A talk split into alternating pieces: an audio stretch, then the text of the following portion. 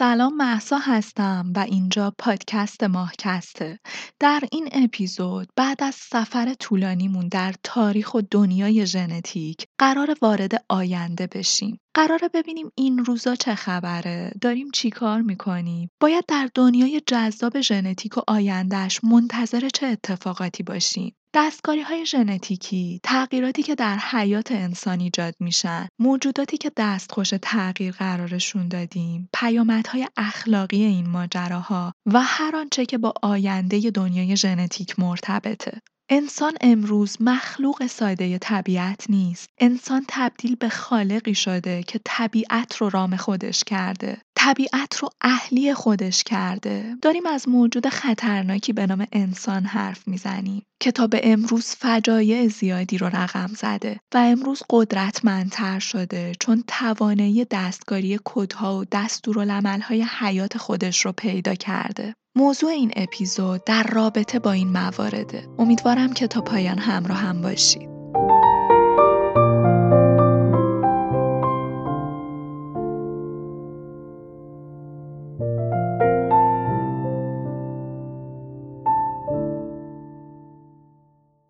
تابستون 1991 کمی بعد از اعلام نتایج اولیه طرح ژنوم انسان، روزنامه‌نگاری به دیدن جیمز واتسون در نیویورک میره. این دیدار در بندرگاه کولد اسپرینگ انجام شد. جایی که هوا به شدت شرجی بود و واتسون در دفتر کارش کنار پنجره نشسته بود و به منظره خلیج هادسون چشم دوخته بود. روزنامه‌نگار مصاحبهش رو با پرسشی درباره آینده طرح ژنوم انسانی شروع می‌کنه. سوال این بود که زمانی که توالی همه ژن‌های ژنوم انسان تعیین بشن و دانشمندان و پژوهشگران این امکان رو داشته باشن که اطلاعات ژنتیکی انسان رو به دلخواه دستکاری کنن باید در انتظار چه پیامدهایی باشیم واتسون با لبهای بسته لبخندی زد و دستی به موهای تازه جا گندمی شدش کشید و با ای که حالت شیطنت به خودش گرفته بود گفت عده زیادی نگران این هستند که اگر ما اطلاعات ژنتیکی خودمون رو تغییر بدیم چه اتفاقی میافته؟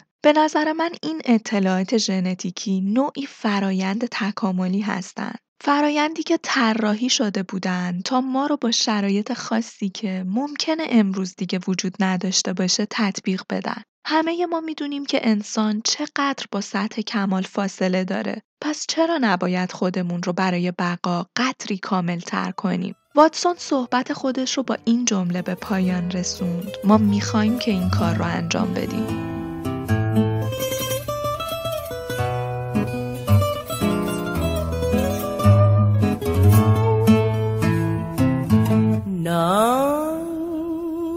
Peças para voltar.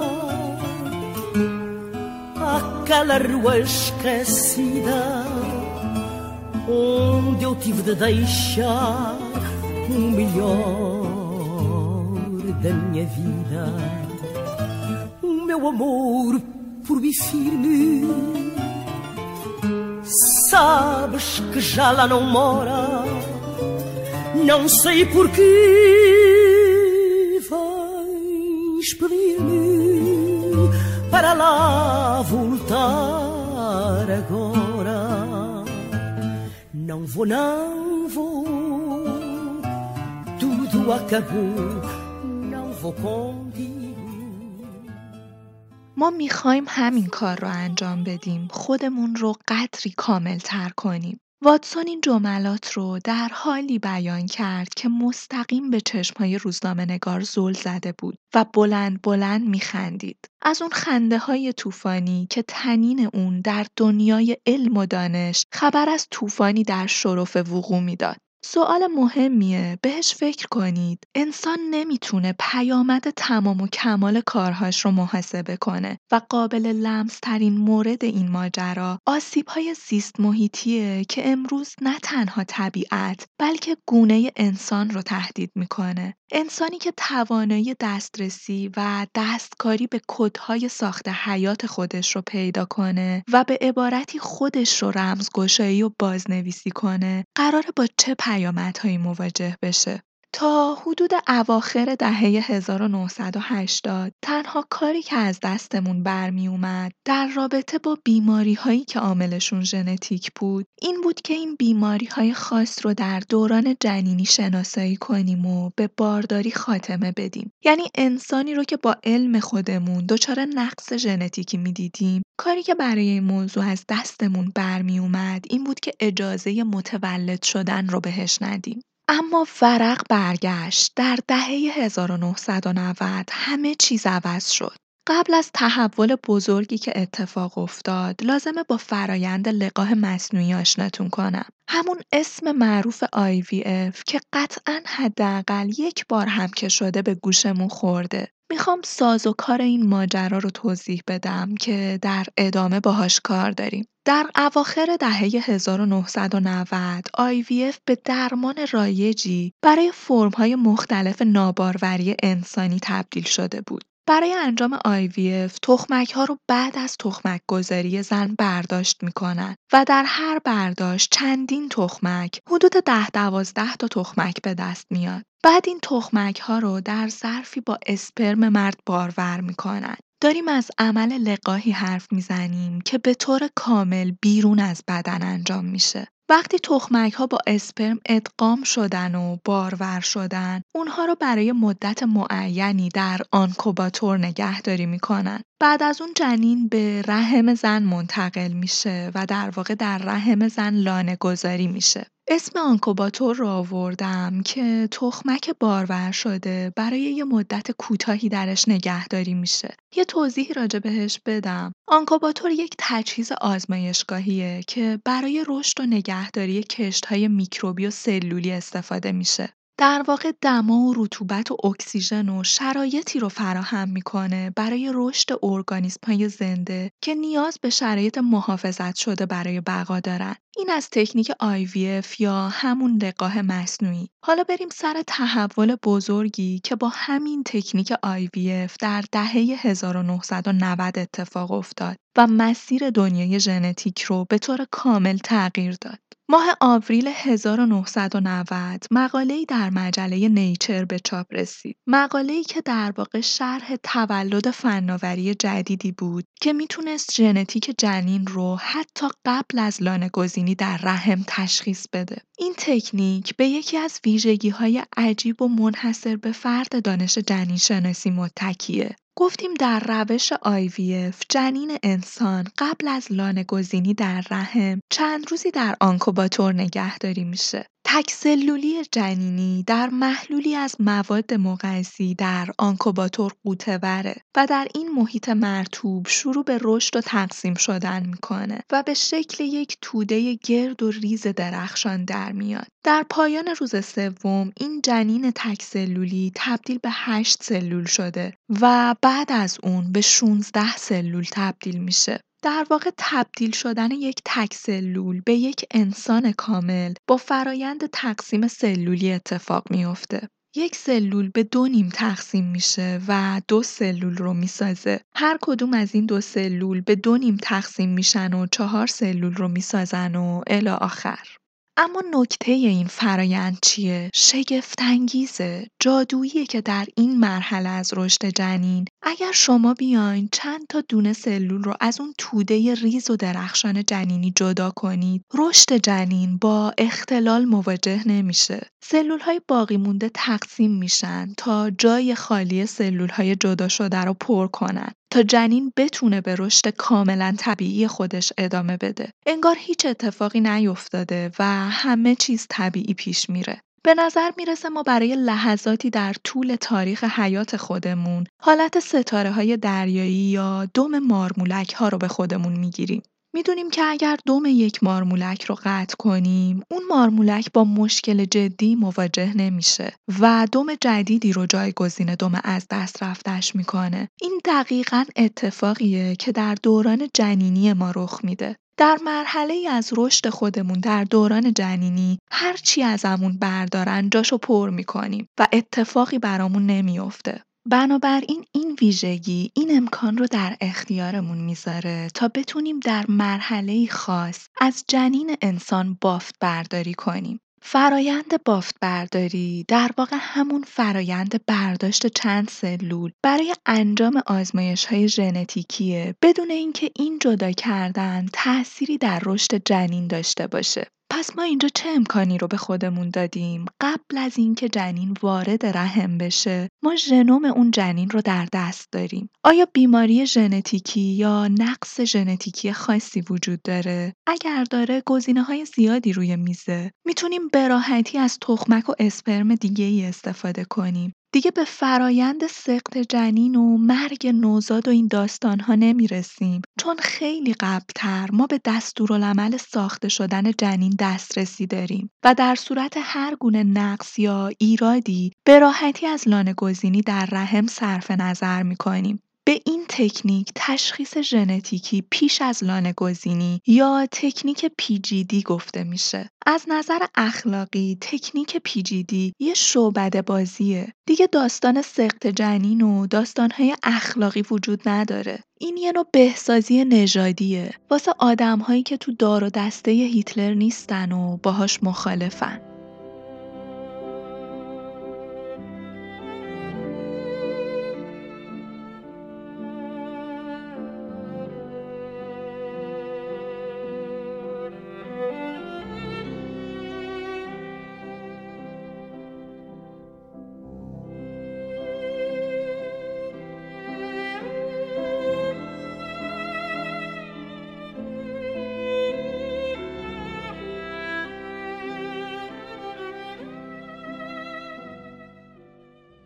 داریم ازش حرف می‌زنیم علمی به نام ژندرمانیه. ژندرمانی از نظر مصنوعی در دو فرم مختلف شکل گرفته. فرم اول اون تعدیل و یا تغییر ژنوم سلولهاییه که نقشی در فرایند تولید مثل ندارن. پس به طب این تغییرات به نسل بعدی منتقل نمیشن. تغییراتی که در سلولهای خونی، مغزی و عضلانی اتفاق میافتند، عملکرد این سلولها رو تغییر میدن اما تأثیری روی ژنوم نسلهای بعد ندارن. هر تغییر ژنتیکی که روی سلولهای خونی یا عضلانی اعمال میشه به جنین منتقل نمیشه و ژن تغییر پیدا کرده با مرگ اون سلول از بین میره. اما نوع دوم ژندرمانی نوع تری از این ماجراست. در این روش ژنوم انسان به ای تغییر داده میشه که های تولید مثلی هم تحت تاثیر این تغییر قرار می‌گیرن.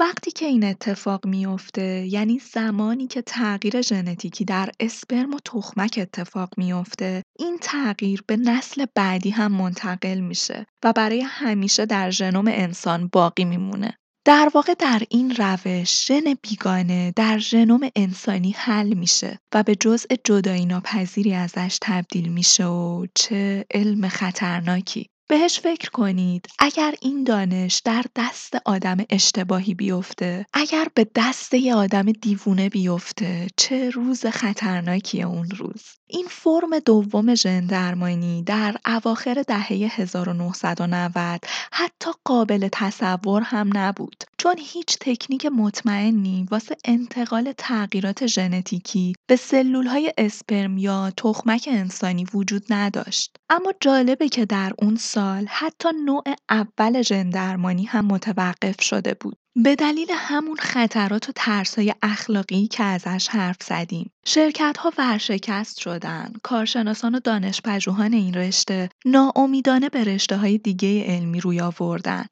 های مختلف ژندرمانی دچار رکود و قحطی شدن و ضربات جبران ناپذیری بر پیکر این رشته آزمایشی پژوهشی فرود اومد. بذارید به عقب برگردیم و حرفهایی رو که در تابستون سال 1972 روی ایوون قلعه‌ای در جزیره سیسیلی ایتالیا رد و بدل شد مرور کنیم. در اون زمان کنفرانسی در رابطه با دانش جدید ژنشناسی در اون جزیره در جریان بود. نیمه شب یکی از شبهای این کنفرانس پالبرگ و گروهی از دانشجوهاش بر فراز تپه‌ای که چشماندازهای زیباش چراغهای شهر رو به نمایش میذاش صعود کردند. افشای خبری از طرف پالبرگ مبنی بر امکان ترکیب و ادغام دو تیکه دی ای با هم هیجان ای رو در کنفرانس ایجاد کرده بود و موجی از استراب و گمان زنی ها رو در بین حاضرین برانگیخته کرده بود. دانشجویان برگ که از چنین تحولی دچار حیرت شده بودند، می‌خواستند درباره خطرات بالقوه این تکه بازی های دی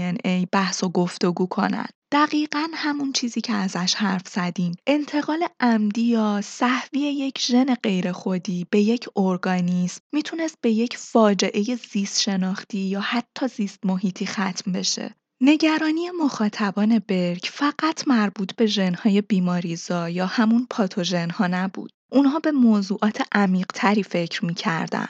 به دورنمای مهندسی ژنتیک انسانی به دست انسان و به انتقال دائمی ژن‌های بیگانه به درون ژنوم انسانی. آیا این امکان وجود داشت که بشه آینده را از روی ژنها پیش بینی کرد؟ و یا فراتر از این آیا این امکان وجود داشت که بشه آینده را از طریق ژنها تغییر داد؟ پالبرگ بعدها در این باره گفت نگاه اونها به چند گام جلوتر بود. من نگران آینده بودم آنها نگران آینده آینده. حالا ماجرای این تیکه و وصل پینه کردنهای دی ای چی بود؟ برای اولین بار این فرایند با ویروسی به نام SV40 شروع شد. ژن این ویروس رو برای آلوده کردن های جنینی موش دچار تغییر کرده بودند. بعد این سلول های آلوده شده موش رو با سلول های یک جنین نرمال موش ترکیب کردند. مرحله بعدی کار این بود که این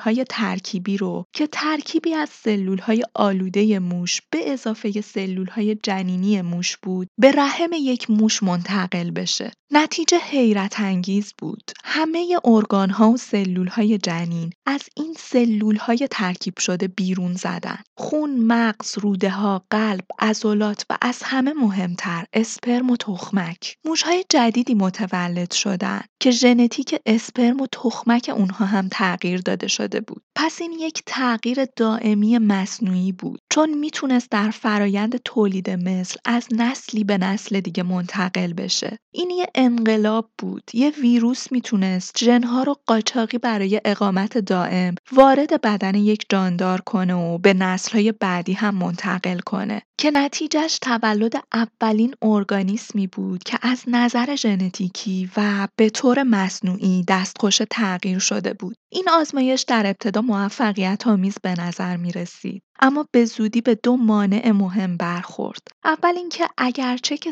های حامل ژنهای ویروسی آشکارا در خون، عضله، مغز و اعصاب موش ظاهر شده بودند، اما فرایند تحویل ژنهای ویروسی به اسپرم و تخمک فرایندی به شدت ناکارآمد بود. دوم اینکه با وجود اینکه ژنهای ویروسی در های موش حضور داشتند، اما بیان اونها به صورت قطعی اتفاق نمی افتاد. یعنی ژنهای مورد نظر ما وارد دی ای موش می شدن و اونجا جا می گرفتن اما عمل نمی کردن و غیر فعال بودن.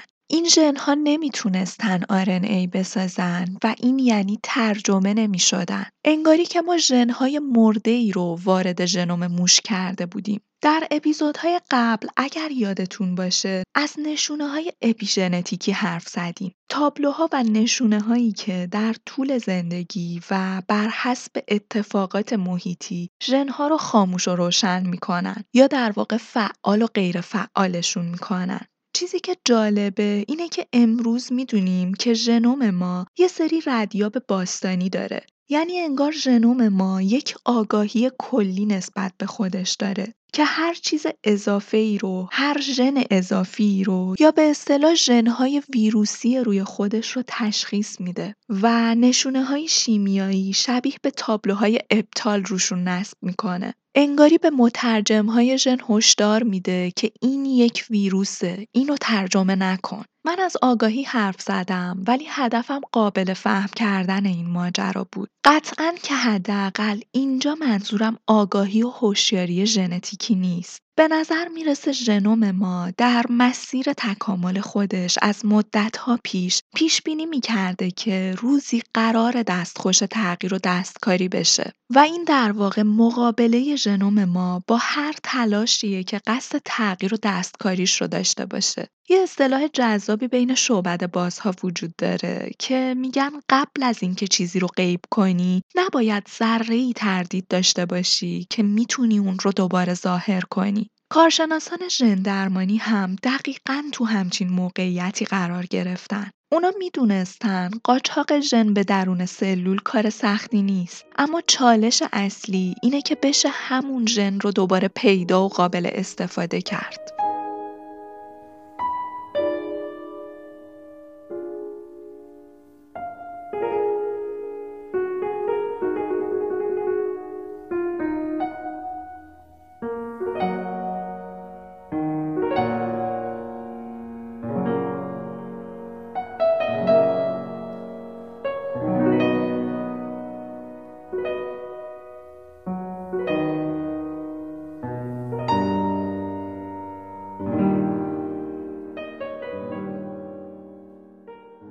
به یک اکتشاف بسیار جذاب. یک رکود ده ساله رو تجربه می‌کنه جهان ژن درمانی بعد از مسیری که تا حالا براتون تعریفش کردم. تا اینکه زیستشناسان به طور اتفاقی به یک کشف حیاتی مهم دست پیدا می‌کنن. کشف سلول های بنیادی جنینی یا امبریانیک ستم سلز که به اختصار بهشون سلول های ES گفته میشه. یکی از ارگانهای بدن مثل مغز یا پوست رو در نظر بگیرید. هر چقدر که سن یک ارگانیسم بالا میره، سلول های روی سطح پوست یک چرخه دائمی رشد مرگ و ریزش رو طی می‌کنن. مرگ سلولی در اثر یک حادثه مثل سوختگی یا زخم عمیق اتفاق میافته. ممکنه که عواقب بسیار بدی رو هم در پی داشته باشه و ما می‌دونیم که اکثر ارگانهای بدن از روش بازسازی سلولی برای جایگزین کردن سلولهای مرده خودشون استفاده می‌کنن.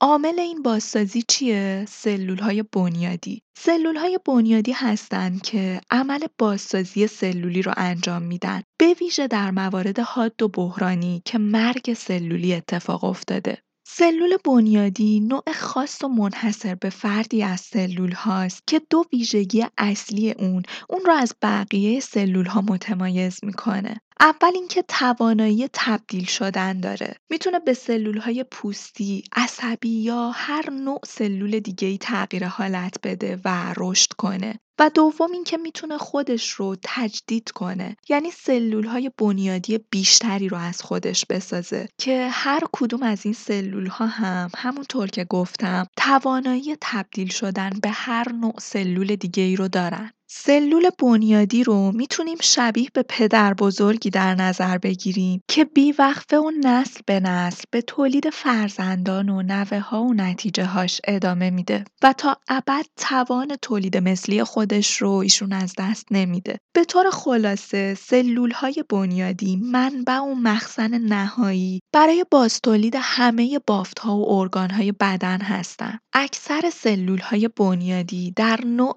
عملکرد خود خودشون محدودیت دارن. مثلا سلول های بنیادی مغز استخوان فقط توانایی این رو دارن که یاخته های خونی تولید کنن یا سلول های بنیادی غده های دیواره روده فقط توانایی تبدیل و تولید سلول های روده ای رو دارن. اما این یه تناقضه. ما توانایی تبدیل شدن سلول های بنیادی به هر نوع سلولی رو option حساب کردیم براش. ولی الان داریم از محدودیت ها میگیم. چرا؟ نکته اینجاست که اکثر سلول های بنیادی چنین هایی رو دارن. اما سلول های بنیادی جنینی به مراتب توانمندترن و می‌تونن به شکل هر نوعی از سلول در بدن ارگانیسم رشد کنن. خون، مغز، روده، عضلات، استخوان، پوست و هر نوع دیگه ای از سلول ها. سلول های ES یک ویژگی سومی هم دارن که نوعی چرخش عجیب در طبیعت محسوب میشه. اینکه میشه اونها رو از جنین هر ارگانیسمی جدا کرد و در ظرفی در محیط آزمایشگاه رشدشون داد. اونا بدون وقفه در محلول کشت به رشد خودشون ادامه میدن. زیر میکروسکوپ اونها ریز و نیمه شفاف و کروی شکل هستن. به شکل خوشه های شبیه به لونه پرندگان. نگاهشون که می‌کنی بیشتر شبیه به ارگانیسمی هستن که در حال فروپاشی و تجزیه شدنن تا اینکه در حال رشد باشن. اما چیزی که مهمه اینه که این سلول ها در محیط کش به شدت مطیع و رام شدنی هستند. کاملا شبیه به برده گوش به فرمان ما عمل می‌کنن. میشه اونها رو رشد بدیم. میشه اونها رو برای مدتی منجمد کنیم و بعد با گرم کردن دوباره اونها رو به زندگی برگردونیم. میشه در محلول کشت برای چندین نسل تکثیرشون کنیم و میشه ژنها رو تقریبا به سادگی ازشون بیرون بکشیم یا بهشون منتقل کنیم. همه این قابلیت ها به کنار سلول های ES رو در محیط و بافتایی مناسب قرار بدید. حیات ازشون بیرون میاد. اونها رو با سلول های جنین تازه شکل گرفته ای ترکیب کنید و بعد به رحم موشی پیوند بزنید. اونا شروع به تقسیم شدن می‌کنن و لایه هایی رو شکل میدن که می‌تونن تغییر شکل بدن و تبدیل بشن به خون، مغز، عضله و کبد و حتی اسپرم و تخمک. این سلول های تغییر شکل یافته کم کم به طرز معجزه آسایی به یک ارگانیسم چند لایه‌ای و چند سلولی مثلا یک موش واقعی تبدیل میشن. دقت کردید چی شد؟ چند تا سلول از یک جنین موش برداشتیم و با چند تا سلول ES ترکیب کردیم. این ترکیب رو گذاشتیم در رحم یک موش. جنین موش شکل گرفت. نیمی از این آزمایش دست ماست. یعنی ما این توانایی رو داریم هر بلایی که دلمون می‌خواد، هر تغییری که دلمون می‌خواد در ظرف آزمایش روی سلول های ES اعمال کنیم. این تغییر در ظرف آزمایش به ژنتیکی یک ارگانیسم در رحم منجر میشه و این نشون دهنده یک مرحله جدیده. این بار از چهار دیواری آزمایشگاه به حیات واقعی.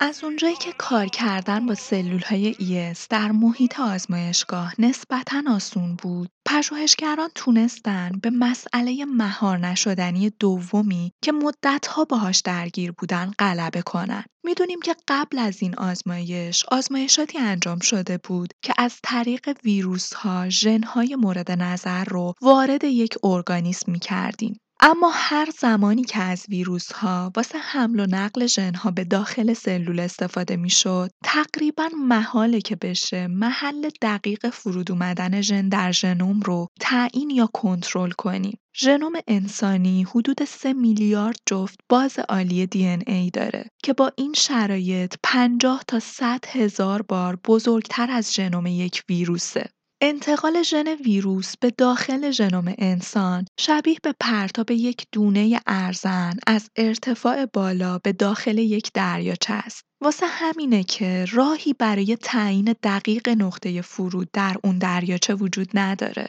تقریبا همه ویروس هایی که میشه اونها رو با ژنها پیوند داد مثل ویروس HIV و SV40 عموما کاری که انجام میدن اینه که ژنهاشون رو به صورت تصادفی در نقطه نامعلوم از ژنوم انسان چفت می‌کنن.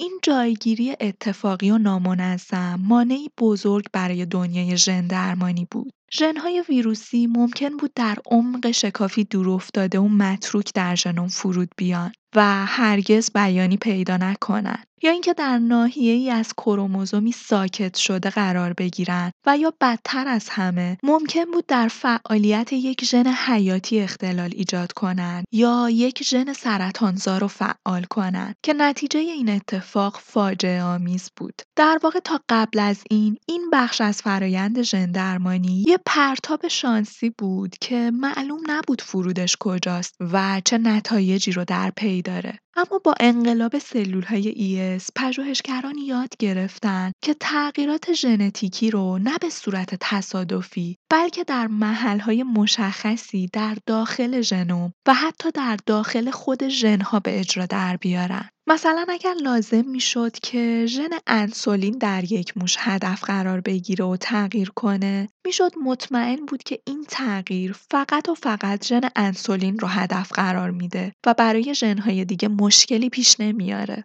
از اونجایی که سلول های ES ی که ژنشون تغییر پیدا کرده بود می‌تونستن انواع سلول های یک موش کامل رو تولید کنن. می‌شد اطمینان پیدا کرد که موش دقیقا با همون ژن انسولین تغییر پیدا کرده متولد میشه. در حقیقت اگر های ES ی که ژنشون تغییر پیدا کرده بود می‌تونستن های اسپرم و تخمک رو هم در موش بالغ تولید کنن اون وقت این ژن تغییر پیدا کرده از موشی به موش دیگه و از نسلی به نسل دیگه منتقل می‌شد. و این دقیقا همون تاثیر عمودی وراثته که ما به صورت مصنوعی دستکاریش کردیم. این فناوری پیامدهای عظیم و گسترده ای رو به همراه داشت. در عالم طبیعی اعمال هر تغییر جهتدار و عمودی در ژنتیک که در واقع همون وراثته از طریق جهش اتفاقی و در مرحله بعد با فرایند انتخاب طبیعی امکان پذیره جدا از این فرایند نهایت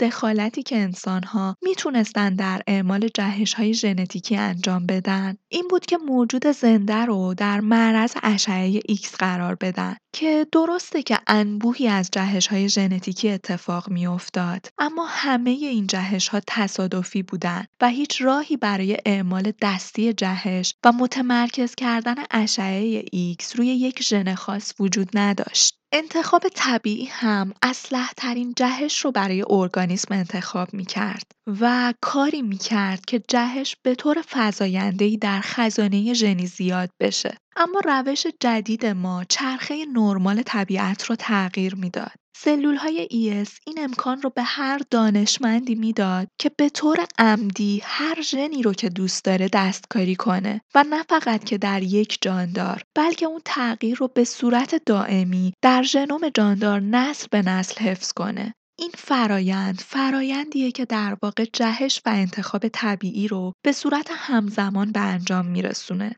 زمان در ظرف آزمایشگاه با سرعت به جلو کشیده میشه. این فناوری اونقدر تحول ساز بوده که یک واژه جدید برای این ارگانیسم ها اختراع شده. جانورانی که با این روش متولد میشن جانوران تراژنی نام دارن. جانداران تراژنی جاندارانی هستند که ژن پیوندی در خودشون دارن.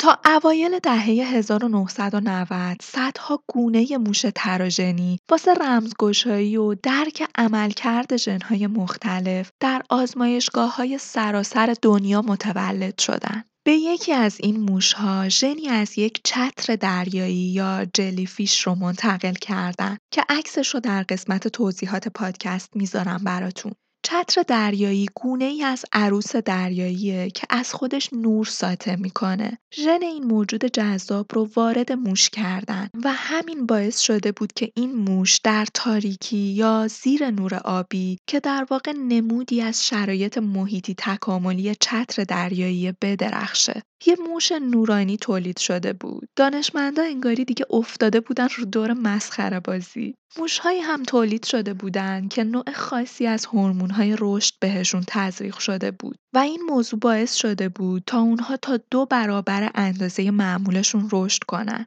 بعضی از موشها رو هم با اعمال تغییرات ژنتیکی مبتلا به بیماری‌هایی مثل آلزایمر، سر و پیری زودرس کردند. ژن‌های سرطانی بعضی از موش‌ها رو فعال کردند و با این اتفاق تومورهای سرطانی به صورت انفجاری رشد کردند و این این امکان رو به زیستشناسا داد که بتونن از این موش‌ها به عنوان مدل‌هایی برای تشخیص تومورهای بدخیم انسانی استفاده کنند. سال 2014 موشی خلق شده بود که حامل جهشی از ژن کنترل کننده ارتباط بین های عصبی مغز بود. این موشها تبدیل شدن به فرهیختگان جهان خودشون. حافظه بهتر و عملکرد شناختی برتر نتیجه این اتفاق بود. اونها تجربه های جدید رو سریع درک می‌کردن و اتفاقات رو مدت بیشتری به خاطر میسپردن. حتی سرگرمی های جدید رو تا دو برابر سریعتر از موشهای معمولی یاد می‌گرفتن. تمام این اتفاقات نوید یک موفقیت بزرگ بود اما انسان علم خطرناکی دست موجود خطرناکی به نام انسان افتاده بود و وای به حال این سیاره طولی نکشید که این آزمایش ها با موجی از پرسش ها و نگرانی های اخلاقی پیچیده مواجه شد. آیا ممکن بود بشه همین آزمایش ها رو در گونه های مختلف پستانداران هم تکرار کرد؟ در انسان ها چطور؟ چه کسی یا چه مسئولی می‌تونست نوعی نقش تنظیم و نظارت بر تولید جانداران تراژنی ایفا کنه؟ استفاده از کدوم ژنها مجاز و کدوم ژنها غیر مجاز بودن؟ خط قرمز تولید جانداران تراژنی کجا بود و چه کسی مانع عبور از اون خط قرمز می‌شد؟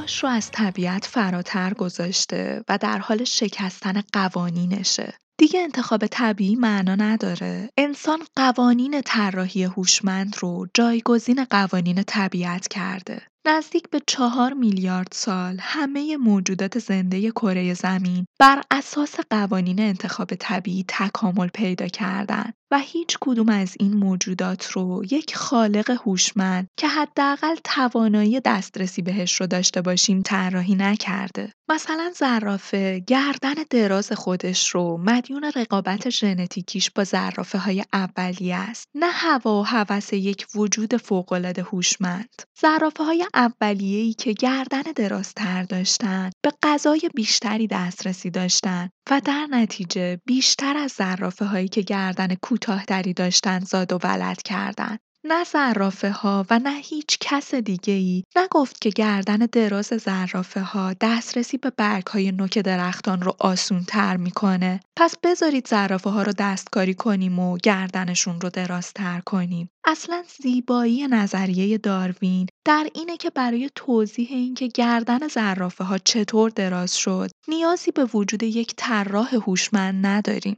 در طی میلیاردها سال امکانی برای طراحی هوشمندانه وجود نداشت چون هوشی نبود که طراحی کنه. اما اولین شکاف در نظام کهن حدود ده هزار سال قبل در طی انقلاب کشاورزی ایجاد شد. انسانها که در آرزوی مرغ‌های چاق و کم تحرک بودند، پی بردن که اگر چاقترین مرغ خودشون رو با تنبلترین خروس وادار به جفتگیری کنن، نسل‌های بعدی این مرغ و خروس‌ها هم چاقتر و هم کندتر میشن. و اگر با نسل‌های بعد همین روال رو ادامه بدن، کم کم تمام مرغ‌هایی که دارن ویژگی‌های چاقی و تنبلی رو خواهند داشت. این نژاد مرغ که با طراحی هوشمند انسان و نه دخالت یک خدا به وجود اومد برای طبیعت ناشناخته بود. اما این کافی نبود. انسانها هنوز هم در مقایسه با یک خالق قادر مهارت‌های بسیار محدودی داشتند اونا می‌تونستن با استفاده از جفتگیری انتخاب مسیر رو و نه انتخاب طبیعی رو در مرغها تغییر بدن و بهش شتاب ببخشن.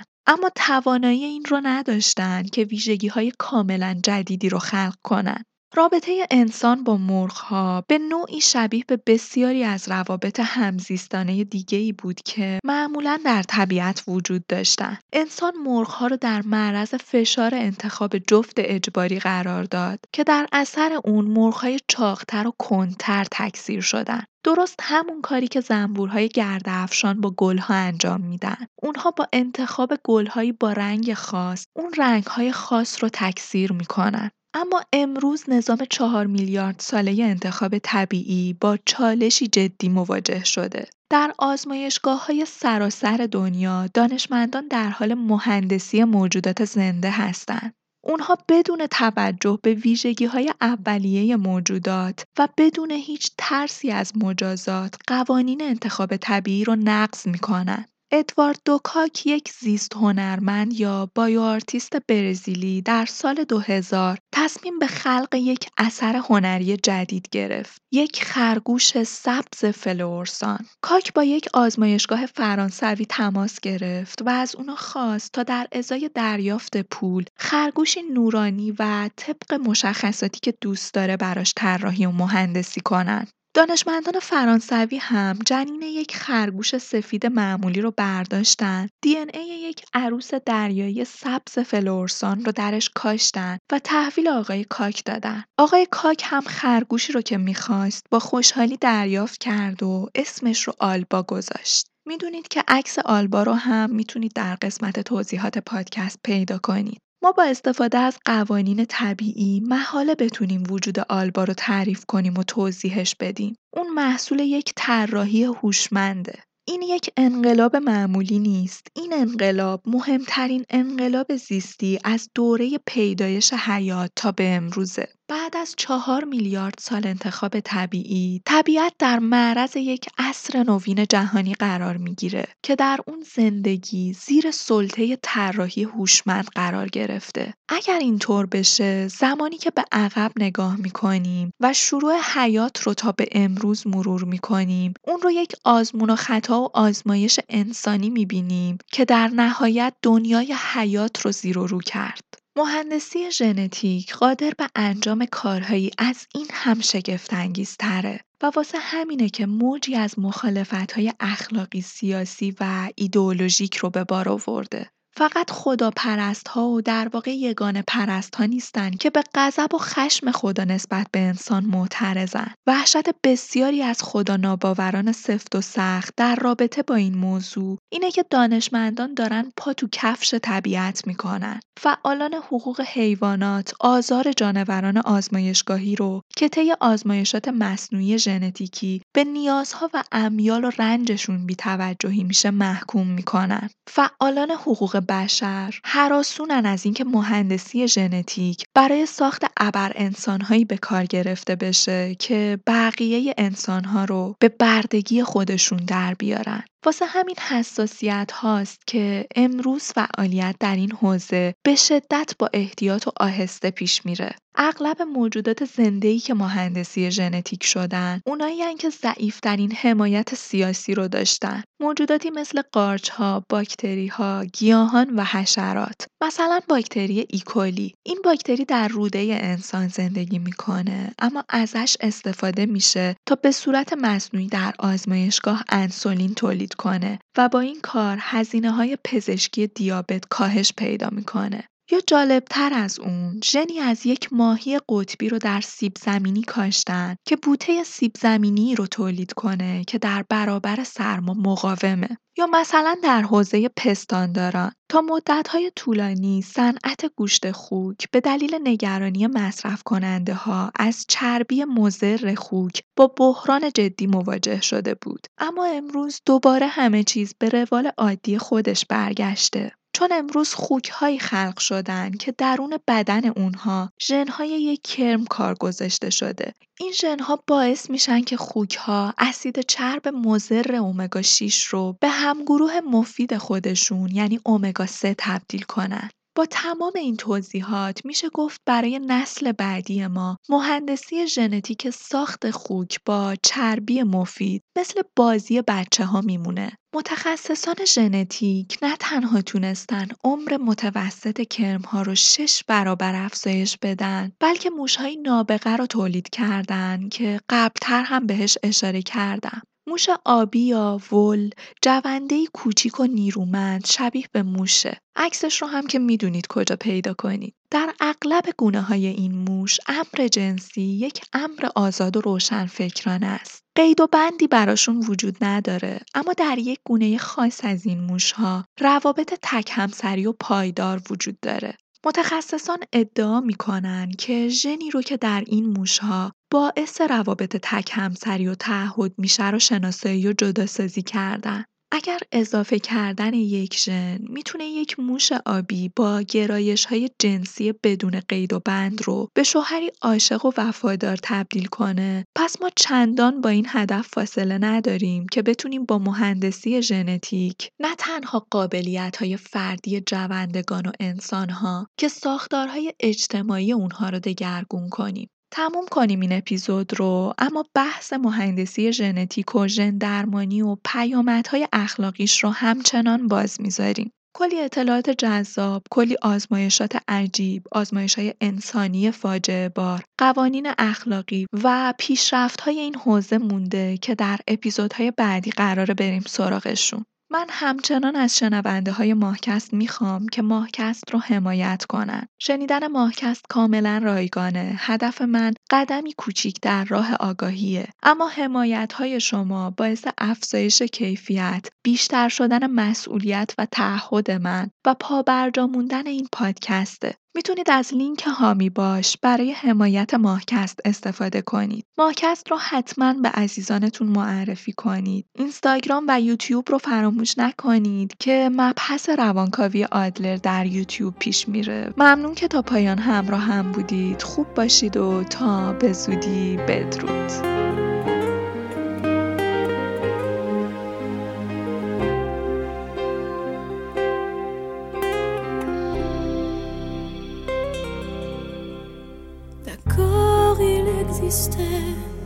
D'autres façons de se quitter. Quelques éclats de verre auraient peut-être pu nous aider. Dans ce silence amer, j'ai décidé de pardonner les erreurs qu'on peut faire à trop s'aimer.